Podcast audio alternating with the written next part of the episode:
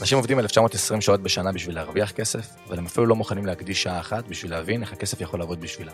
וזו חברים לצערי, העבדות המודרנית. בפודקאסט זה, מפת החום, המטרה שלי היא לבוא ולהנגיש את כל הכלים הפיננסיים שיעזרו לכם לצאת מאותה עבדות מודרנית. מה קורה חברים וברוכים הבאים לפרק נוסף של פודקאסט מפת החום. אה, פרק זה הוא פרק מעניין על נושא לא קונבנציונלי, אה, הלא הוא הביטקוין, הקריפטו, הבלוקצ'יין, NFT, כל מה שהוא לא בעולם האישי שלי. עכשיו עשיתי כבר בעבר פרק על כל הנושא הזה עם אה, אילן שטרק, מנכ"ל הורייזון של מבית אלטשולר שחם, שבאמת תמיד אמרתי ואני נמנע מלדבר על נושאים. שמצד אחד הם לא ה cup of tea שלי, ואני לא בקיא בהם במיליון אחוז, ואני אומר את זה עוד פעם. אני לא בקיא בעולמות הבלוקצ'יין והקריפטו במיליון אחוז כמו שאני בקיא בעולם המניות. אמ, וכל מה שאני אומר פה כמובן זו דעתי, אבל היה לי חשוב גם לעשות את הפרק הזה, כי אם הפרק הקודם שעשיתי על הקריפטו ועל הביטקוין יותר, אה, זה היה פרק של ערך ותוכן, ופחות מה דעתי האישית על העולם, ואיך אני רואה אותו כאפיק השקעה אצלנו בתיק באופן כללי. היה לי חשוב לעשות את הפרק הזה.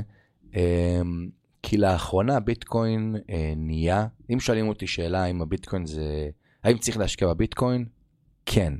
השאלה היא איך, השאלה היא כמה, השאלה היא מה הייעוד של זה.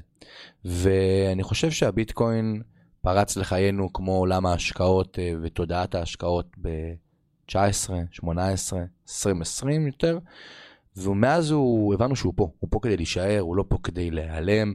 המון כספים בהם מנוהלים שם, קריסות תמיד היו ויהיו בכל בנקים, בין אם זה מסורתיים ובין אם זה ביטקוין, ולכן אני קריפטו, ואני לכן לא נבהל גם שאני שומע על איזשהו בנק קריפטו שקרס, כי יש גם FTX לצורך הדוגמה, כי יש גם המון כאלה, אני קורא לזה אצלנו, כי כאילו זה נגד, אבל בבנקים המסורתיים. אבל כשאני הלכתי וחקרתי על הביטקוין, אני יותר מדבר פה אה, על העבר שלו. כשאני ניסיתי לבוא ולהבין מה זה המקום הזה, עזבו שנייה טכנולוגיה, עזבו שנייה את ה... איך זה עובד מאחורי הקלעים, פחות מעניין. בואו נדבר על אידיאולוגיה, בואו נתחיל שנייה איך הביטקוין בכלל התחיל, אה, מה, מה המטרות שלו, אה, ומה דעתי עליו, בסדר? הביטקוין התחיל, הקריפטו, באזור אה, אחרי משבר הסאב פריים ב-2008, חבורה, עניינים, סטוטושי נקמוטו, מאמין שכולם כבר יודעים את זה, באו והחליטו, והיה להם אידיאולוגיה, בסדר? שבאו ואמרו, חבר'ה, לא הגיוני שבבנקים המסורתיים אנשים מנהלים את הכסף שלהם, הם עושים מה שהם רוצים, לוקחים אה, הלוואות ומנפיקים אג"חים מגובי משכנתאות, כל מיני דברים הזויים. ויום אחד הם מחליטים שהם קרסו בגלל טעות פיננסית כזאת או אחרת, ומי שמשלם את המחיר זה אנחנו, האזרחים. הם למעלה, וסרט שחידד לי את זה נקרא Inside Job, או המעגל הפנימי בעברית. קיים ביוטיוב, קיים היום גם באפל TV, נכון ל... להקלטת אה, פרק זה, או פעם גם היה בנטפליקס והכל, שהוא מסביר ומראה את משבר וקריסת 2008, לא מאיזה אתם יודעים, איזה סרט הוליוודי. סרט יהודי מבפנים. מראיינים שם את שרי האוצר האמריקאים, מראיינים שם את רשות לניירות ערך האמריקאים, מראיינים שם פרופסורים ו- ודוקטורים לכלכלה, שאתה רואה שם את רמת השחיתות, את רמת ה... כאילו הם ואנחנו, האלה שיושבים במגדלים בגבוה עם הסיגרים וה... והוויסקי, והחבר'ה למטה, שכל חייהם היה להשקיע ולשים את הכסף שלהם בבנק מסוים כי הם סמכו עליו. אז הביטקוין התחיל מאידיאולוגיה שבאה לבוא ולהגיד, חבר'ה, אנחנו הריבון, אנחנו מוציאים את הכוח מהבנקים המסורתיים, אנחנו יותר לא רוצים שאם היום אני מעביר דולרים לחשבון בחו"ל, ישאלו אותי למי ולמה וכמה ואיך ומדוע אני עושה את זה, זה לא עניינכם, זה כסף שאני עבדתי בשבילו, אני רוצה לעשות איתו מה שאני רוצה. מעבר לזה, הביטחון שלו, בסדר? העמלות שלו, המון המון דברים שם, באו ובאיזשהו מקום היו נראים לאנשים הגיוני של וואלה, חבר'ה, יש פה אידיאולוגיה שלמה מאחורי המטבע. אנשים באים, מסתכלים, רואים, ובעיקר חושבים פה איך אני הופך את הבן אדם הפרטי בלי המתווך. אני כבר לא צריך היום שיהיה לי קשר ביני לבין הבנק, לבין הגוף שבו אני רוצה לשלם לו. אני יכול לשלם לי ישירות לגוף מבלי המתווך הזה. אז הביטקוין התחיל מאידיאולוגיה. עכשיו, כמו שאתם מבינים, היום הכוח של הממשלות לשלוט עלינו, ואני בכלל לא אומר לשלוט, אה, זה באמצעות כסף. בסדר? יש להם כסף, הם יודעים מה אנחנו עושים. כל טרנזקציה, שזה פעולה של סליקת אשראי, שאנחנו באים ואנחנו מבצעים, הם יודעים עלינו. איפה הייתי, כמה שילמתי, לאן הלכתי לאחר מכן. ובגדול, עוד פעם אני אומר, הקריפטו, ספציפית אני שם את הביטקוין בצד, אבל הקריפטו התחיל עם אידיאולוגיה של אנחנו הריבון, והם שם למעלה לא צריכים לדעת עלינו שום דבר, לא יודעים למי, למי אני מעביר, מה אני מעביר, או בגדול, מה הייעוד והשימוש של הכסף. אז האידיאולוגיה התחילה, לאנשים טיפה היה קשה לאמץ את זה, בעיקר בהבנה של, תחשבו, אומרים לכם כל החיים שהבנק זה המקום של הכסף, בדיוק כמו שהיום אומרים, שאנשים מבינים שלשים כסף בבנק זה משהו שהוא לא נכון, וצריך לשים את זה בבתי השקעות כאלה ואחרים, אותו דבר באותם ימים, קשה לאנשים, זה כמו מי הזיז את הגבינה שלי, בסדר? פתאום באו לאנשים, הזיזו להם את הגבינה שכבר הבנק הוא לא המקום שצריך לשים בו את הכסף, כסף פיאט שהוא כסף מסורתי לא רלוונטי, עוברים לדיגיטל. זה כמו שיש רעיון מדהים ב-2001, שביל גייטס בא ומסביר לזה מראיין טלוויזיה מה זה האינטרנט, או באיזה שנה כזאת או אחרת, והוא לא מבין, הוא לא מבין מה הייעוד, מה השימוש, אתה אומר מראיין טלוויזיה. והנה, אנחנו היום לא יכולים בלי המושג הזה שנקרא אינטרנט. ואז אנשים תמיד גם אמרו, וזה בעצם המשפט של חובבי הקריפטו, של חבר'ה, אנשים כמו שלא ידעו להסביר מה זה האינטרנט ומה זה האייפון, אנשים גם לא יודעים לבוא ולהסביר מה יהיה השימוש של הביטקוין. אבל תקנו את זה, כי זה חשוב, תקנו את זה, כי יהיה לזה שימוש בעתיד. הביטקוין המון המון שנים אה, רדם, היה את הסרטון של האיש המפורסם ביוטיוב שאמר תקנו דיל, אה, ביטקוין בדולר אחד, יש סיפורים על ההוא ששילם אה, על שני פיצות עם 20 ביטקוין, כל מיני דברים כאלה ואחרים. ואז צמח לשם עולם מופלא, העולם של הלבנות ההון, העבריינים, חבר'ה שלא רוצים שידעו מה הם עושים עם הכסף שלהם, סוחרי סמים למיניהם, פתאום מצאו לעצמם בעצם איזה אוקיינוס כחול, שנקרא עולם הקריפטו, אני בכוונה לא אומר שמות של מטבעות כי זה לא רלוונטי, עולם הקריפטו, ומדהים, כי אם היום אני רוצה להעביר כסף, אני עושה עסקת סמים מקולומביה לתאילנד, ואין בעיה, את הסמים הצלחתי לבוא ולהעביר, עשיתי הברחה כזאת או אחרת, הגיעו ליעד שלהם, ואני רוצה לבוא ולשלם, איך אני אעביר עכשיו מזוודה של 50 מיליון דולר ככה? אין לי אפשרות. אז מה אני אבוא ואני אעשה? אני אעביר את זה במקום שנקרא קריפטו. אני אבוא ואני אשלם לאותו בן אדם במטבע דיגיטלי, שלא יודעים שנייה מי העביר, לאן הוא העביר, לא יודעים מה הייעוד של הכספים, לא יודעים מה, מה קורה שם. נלך לעולם נוסף, עולם הדארקנט, עולם שבו אפשר לעשות הכל מהכל. מי שלא מודע למה זה הדארקנט, אז וולקאם ל-2023 תתחילו לדעת מה זה העולם הזה, עולם שנקרא האינטרנט השחור, וכל מה שאנחנו לא רואים היום קניתי חולצה מטרמינל X, אז שם אני יכול לקנות רגל של בן אדם, בסדר? כאילו רמה כזאתי. עכשיו, איך אני יכול uh, לבוא ו... ולשלם שם? הרי אם אנשים ידעו שאני משלם עבור א', ב', ג', לא נזכיר פה מה אפשר לבוא ולקנות באותו, באותו עולם, זה, זה, זה לא חוקי הרי, כל הדארקנט זה עולם שהוא לא חוקי. אה, אז איך אני יכול לבוא ולשלם? באמצעות קריפטו. אני אבוא ואני אשלם באמצעות מטבעות דיגיטליים, שלא יודעים מי העביר, לאן העביר, מי הכתובת, אין להם, בא, אה, אה, אין להם מושג. לתוך העולם הזה, בסדר? ואז פתאום האידיאולוגיה הכל כך טהורה, כמו כל תחום בעולם שלנו, הכל כך טהורה והכל כך טובה, פתאום נעלמה. פתאום לצאת מה... היא לא נעלמה, אבל היא פתאום כזה שמה בצד, נשכחה. פתאום הרגולטור, היה לו תירוץ בפעם הראשונה של אנחנו לא רוצים לאמץ את הביטקוין, לא רוצים לאמץ את הקריפטו, כי יש מצב שיהיה פה הלבנות הון. יש פה מצב שיקרה סיטואציה שאני לא יודע למי העביר את הכסף. עכשיו העולם הזה, למה הוא לא יתרומם ויתפוצץ? כי בסוף לטנגו צריך אה, שניים, אפשר אה, אחד שבא ורוקד, ככה גם בעולם הביטקוין, בסוף צריך קונה ומוכר.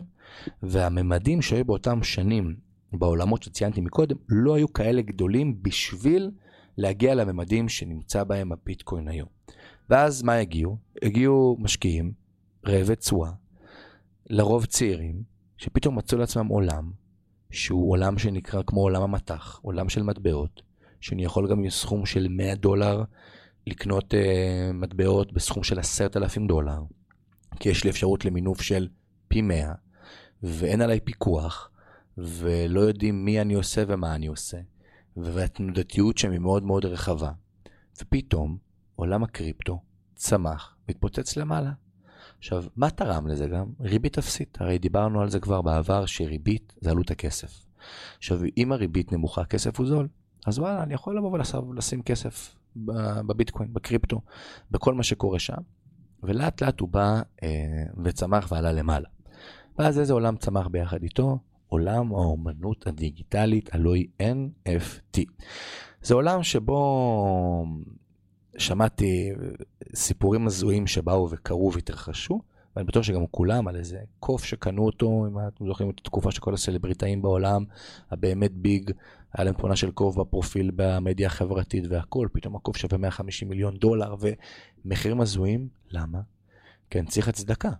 אם נגיד היום אני בא ומעביר למישהו מהמאזינים פה ביטקוין, אה, קריפטו, מטבע מסוים, בשווי של 10,000 דולר, אני צריך שתהיה הצדקה.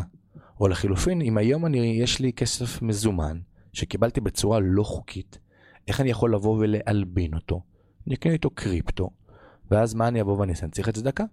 אז אני אבוא ואני אקנה תמונה של קוף, תמונה של משהו דיגיטלי, ואני אגיד, מבחינתי זה שווה את זה. זה כמו שאני אקח ואני אשכנע אנשים, חבר'ה, בואו תקנו את העט שאני מציע למכירה, את הכוס שתייה, את השעון אמ, מעורר, לא משנה מה, אני אבוא ואני אציע אותו למכירה, ואם מישהו חושב שהוא שווה 150 מיליון דולר, מעבר לזה שהוא בן לא עם חכם, בוא נגיד את זה ככה, מה, מה אתם רוצים? הוא אומר שזה שווה 150 אה, מיליון דולר, אתם תגידו לו לא. עכשיו, מה הקטע? שאני יכול לפתח לעצמי שתי זהויות בעולמות הקריפטו, אני יכול לעשות קנייה ומכירה, אני יכול שיהיה לי את גיא א' וגיא ב', וגיא א' מוכר לגיא ב' אה, תמונה בשווי של 10,000 דולר. גיא ב' מוכר לגיא א' ב-20. ככה משחקים פינג פונג בינם לבין עצמם, עד שמחיר אותה תמונה, אותה אומנות דיגיטלית, מגיעה לסכומים אסטרונומיים, אז אני מוכר את זה לצד ג' שאין לו מושג בכלל מה הוא עושה ואיך הוא עושה. באופן כללי עולם האומנות, חשוב לבוא ולהגיד, הוא עולם שצריך להבין אותו, על מה הוא מושתת, איך הוא נוצר, וברובו, רוב האומנויות שאתם רואים היום, ופה אני אומר את זה בערבון מוגבל, ואני מזכיר שכל הפרק הזה זו דעתי האישית בלבד, אמ, זה עולמות של אמ, הלבנות הון. זה עולמות שאני בא ואני רוצה לקנות מוצר שיהיה לו שווי כספי מסוים, ודרכו אני אוכל לבוא ולקחת את הכסף שהרווחתי בצורה לא חוקית ולא דיווחתי לרשויות המס, אמ, בגלל רשויות המס של המדינה, בצורה שהיא חוקית, כי אני קונה את אותו תמונה בצורה כזאת או אחרת. אז הביטקוין התחיל מאידיאולוגיה מסוימת, ממקום טוב, ממקום להוציא את הכוח מהבנקים, להחזיר את הכוח אלינו האזרחים, להוציא אותם מהמשוואה. תוך כדי הוא צמח לעולמות ה... הלבנות הון, עבריינים, נכנסו לזה טיפה משקיעים רעבי תשואה שבאו ורצו. זה הגיע לממדים אסטרונומיים, ביטקוין באזור ה-70 אלף דולר, NFT, שכל אחד הוציא איזה קולקציה מסוימת כי הוא חושב שזה הדבר הגדול הבא, שההתפוצצות שלה אצלנו הייתה עם אבני הכותל, שאני ברגע שראיתי את זה אמרתי אוטומטית, מה יש לכם? אם היו רוצים לשווק אבני כותל, היו משווקים את זה ליהודים עשירים שחיים בגולה. לא לחיילים משוחררים שנמצאים בשיזפון או נמצאים בשבטה ואומרים להם בואו תקנו אבן כותל ב-X כסף. כי, כאילו, זה כמו שדיברתי על זה בעבר, של אין תשואה מובטחת.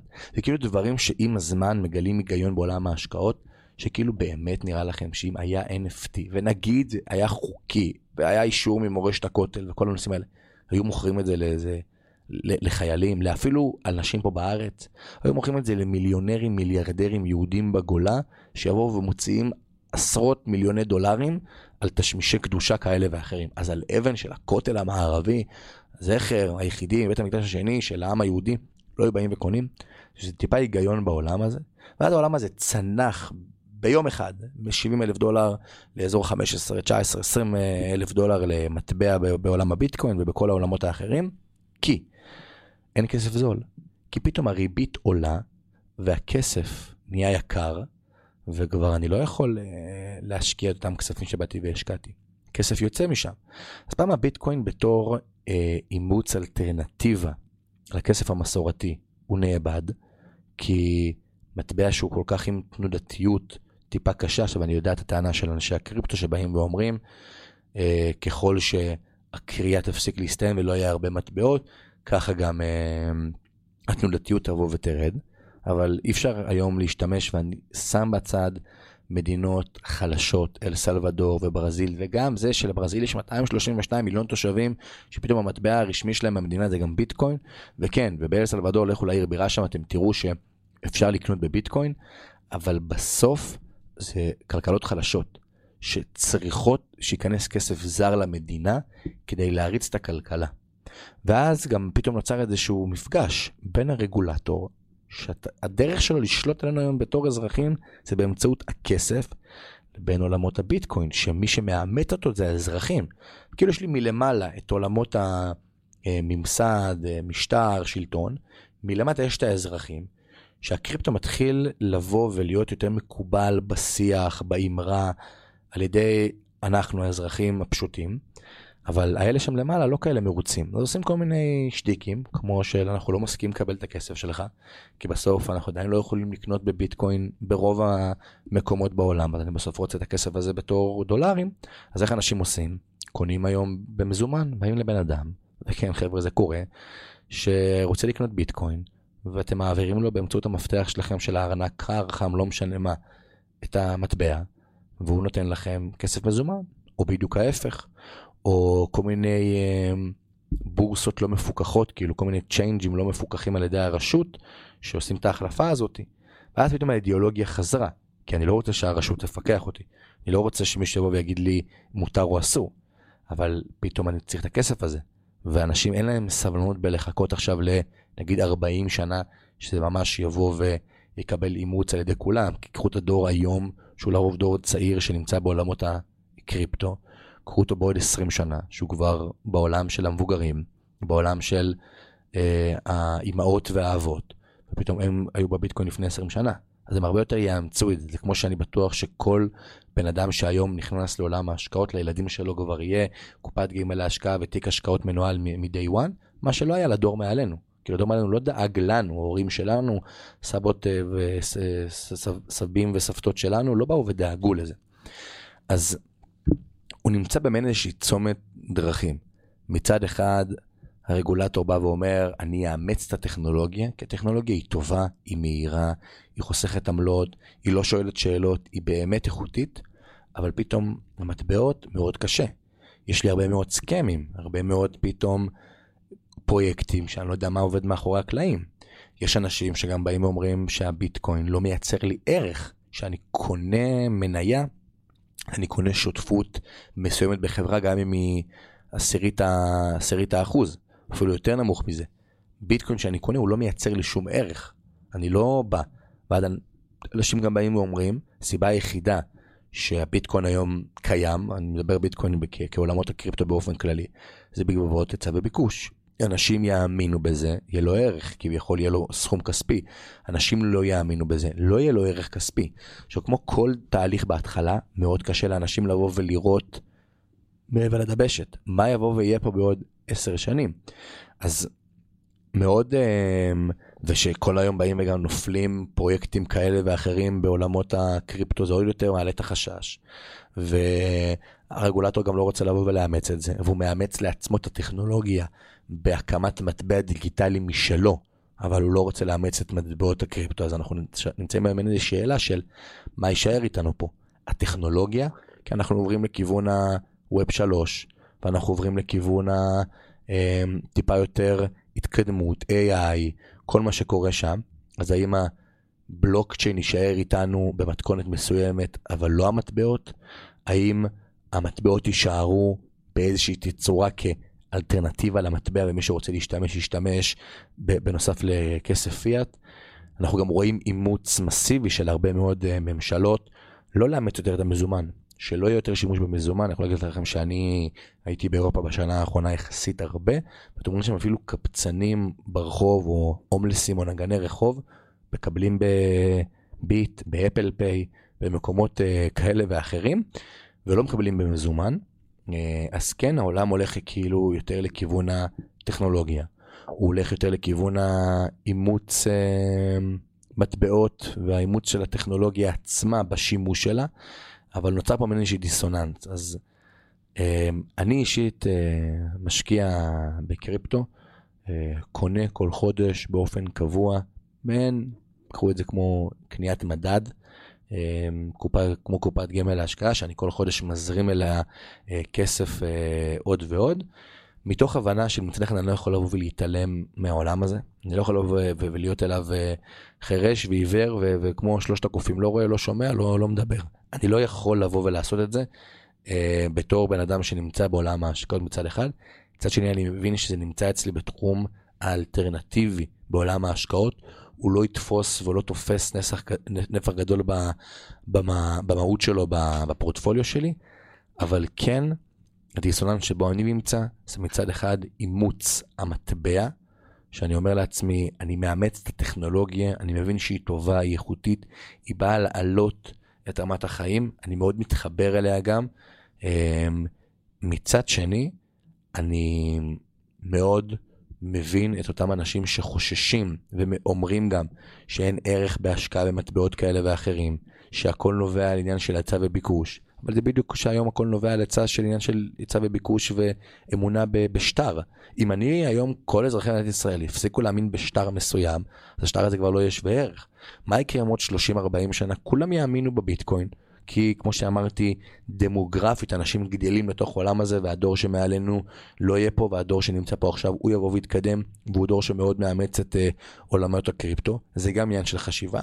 אז אני חושב שמשקיע צריך וראוי שהוא ייחשף לעולמות האלה, עוד פעם אין באמור המלצה והכל, אבל כחלק גם מתיק השקעות רחב, אה, מהבנה שהקריפטו פה כדי להישאר, אפשר להיחשף לזה במתכונת כזאת או אחרת, פחות ללכת על איזושהי דודג'קוין, מטבעות כאלה שהם מטבעות מימס, בלי באמת רעיון מאחורי הקלעים, אה, אבל להבין קודם כל, להבין מאיפה הוא צמח, מה השתבש בדרך שלו ואיפה הוא נמצא היום, להבין שכמו כל תחום, יש בו הרבה מאוד סכמים והרבה דברים לא מדויקים ולא נכונים, אבל זה יפה בתחומים חדשים.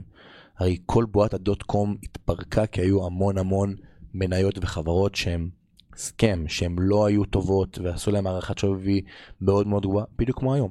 יש המון פרויקטים שהם סכם והם לא נכונים והם לא טובים, אבל בסוף אנחנו רואים שהקריפטו פה איתנו כדי uh, לבוא ולהישאר. ואפשר לראות את זה בסיפורים שקרו פה, שכל המשקות היה בשיא שלו, NFT אבני הכותל, אז באמת התחום הזה מאוד התפוצץ. היום אנשים מאוד חוששים, אבל אם אתם מהאלה שמסתכלים עליו, עוקבים אחריו כבר תקופה, לא יודעים מה לבוא ולעשות, תתחילו להיחשף. בסכומים קטנים, באיזו הוראת קבע קטנה, תבדקו עליו יותר שנייה בעניין, כמו שאני תמיד אומר, כמו שיש הבדל עצום בין משקיע שהוא חובבן למשקיע שהוא מקצוען, ככה גם יש אה, הבדל בין מי שישים בארנק חם בבייננס, אה, בלי רגולציה, בלי שום דבר, למי שישקיע וישים את הכסף שלו, יעביר אותו לארנק קר, ומי שבכלל יעביר אותו ויעשה דרך פלטפורמה, נגיד, לא יודע, פה בארץ ספציפית של הורייזון, או לא משנה מה, אה, גם פה צריך לעשות את ההבדלים ולהבין. כי להשקיע זה קל, לפתוח חשבון בבייננס, בהורייזון, זה מאוד מאוד קל, זה פשוט. להבין מה המשמעויות, מה הסיכונים, זה מה שהופך מאותו משקיע שהוא כבר נמצא שם. אני אומר, אם אתם כבר משקיעים, אז תקדישו את העוד עשרה אחוזים האלה בשביל להפוך להיות המקצוענים. זה כמו שמשקיעים בשוק ההון, משקיעים רק בדולר, ודיברתי על זה בשיעורים הקודמים, אה, בשיעורים, אני אומר, בפודקאסטים הקודמים, ודיברתי, ולא מבינים שנייה הבדלים של תעודת סל אמריקאית או אירית, כל הדברים האלה, אתם כבר משקיעים. אז אם במקום להרוויח 200 אלף שקל שאתם כבר מרוויחים, תרוויחו 250 על שינוי קטן, על הפלטפורמה שדרכה אתם משקיעים, על התמיל תיק שלכם, על האם אתם משקיעים את זה עם עמלות יותר זולות, יותר יקרות, מוכר, לא מוכר, כל הדברים האלה, אמ, זה יעשה את ההבדל ואת השינוי. זה אגב בכל תחום, לא רק בתחום הקריפטו. והיה לי חשוב לבוא ולדבר ולהגיד קודם כל גם את דעתי ואיך שאני תופס את המטבע הזה, כי כמו שאתם מכירים אותי, אני מאוד בעולמות שוק ההון, אני מאוד מחפש את ההיגיון מאחורי הדברים, ועד שלא הבנתי את האידיאולוגיה מאחורי אותו עולם, לא נחשפתי אליו. אה, יש לי עוד המון ללמוד בתחום הזה, ואני חושב שזה ככה פרק שפקח טיפה את העיניים וגרם לכם לחשוב שהיא בצורה, בצורה שהיא טיפה שונה. ויותר איכותית, ולא רק להסתכל על זה בתור האם הדודג'קוין עלה או הסולנה התרסק למטה, אלא בצורה טיפה יותר הבנתית בנוגע לעולם הזה. ספציפית מטבעות מסוימים, פרויקטים מסוימים, קטונתי מלבוא ועכשיו לחקור אותם. אני אומר תמיד, כמו שברוס לי אמר שהוא מעדיף להתאמן אה, אלף פעם על בעיטה אחת מאשר פעם אחת על אלף בעיטות, גם אני, אני מעדיף להישאר בעולם שלי, בעולם שוק ההון, בעולם ניתוח המניות, כן להיחשף, להבין, לדעת שיש עולם שנקרא עולם הקריפטו, אבל לא להתיימר, בכלל ללמד את זה, זה להתיימר מאוד, ועוד להבין בכל פרויקט ופרויקט זה גם, אה, אלא להתמקצע באמת בתחום אחד, וזה כמו שאני ממליץ לכם, אני שומע הרבה מאוד אנשים, גם קריפטו, גם שוק ההון, גם uh, מטח, גם... חבר'ה, שנייה, לאן עפתם? אתם לא מכירים את המשפט, תפסת מרובה לא תפסת, ועוד 15 אלף קלישאות שאני יכול לבוא ולתת לכם, תתמקדו בעולם אחד, תאמינו לי שאתם תהיו בו מאוד מאוד רווחיים, עדיף להיות 100% רווחי בעולם אחד, מאשר 20-30% בערך בכל עולם, ולהגיד, אה, אני גם פה, אני גם פה, אני גם פה. אין בעיה להשקיע גם. ולא להתיימר לסחור גם במניות, וגם בקריפטו, וגם ב-NFT, וגם ב... לא יודע במה. אמ, וזהו חברים, אז אני מקווה שככה טיפה אה, הארתי את עיניכם, וגרמתי לכם להסתכל בזווית שהיא טיפה שונה על עולמות הקריפטו. אה, הבנתם טיפה יותר איך אני מסתכל וחושב על העולם הזה. אמ, זהו חברים, שיהיה לכם המשך שבוע מקסים, ונתפגש בשבוע הבא, אותו יום, אותה שעה.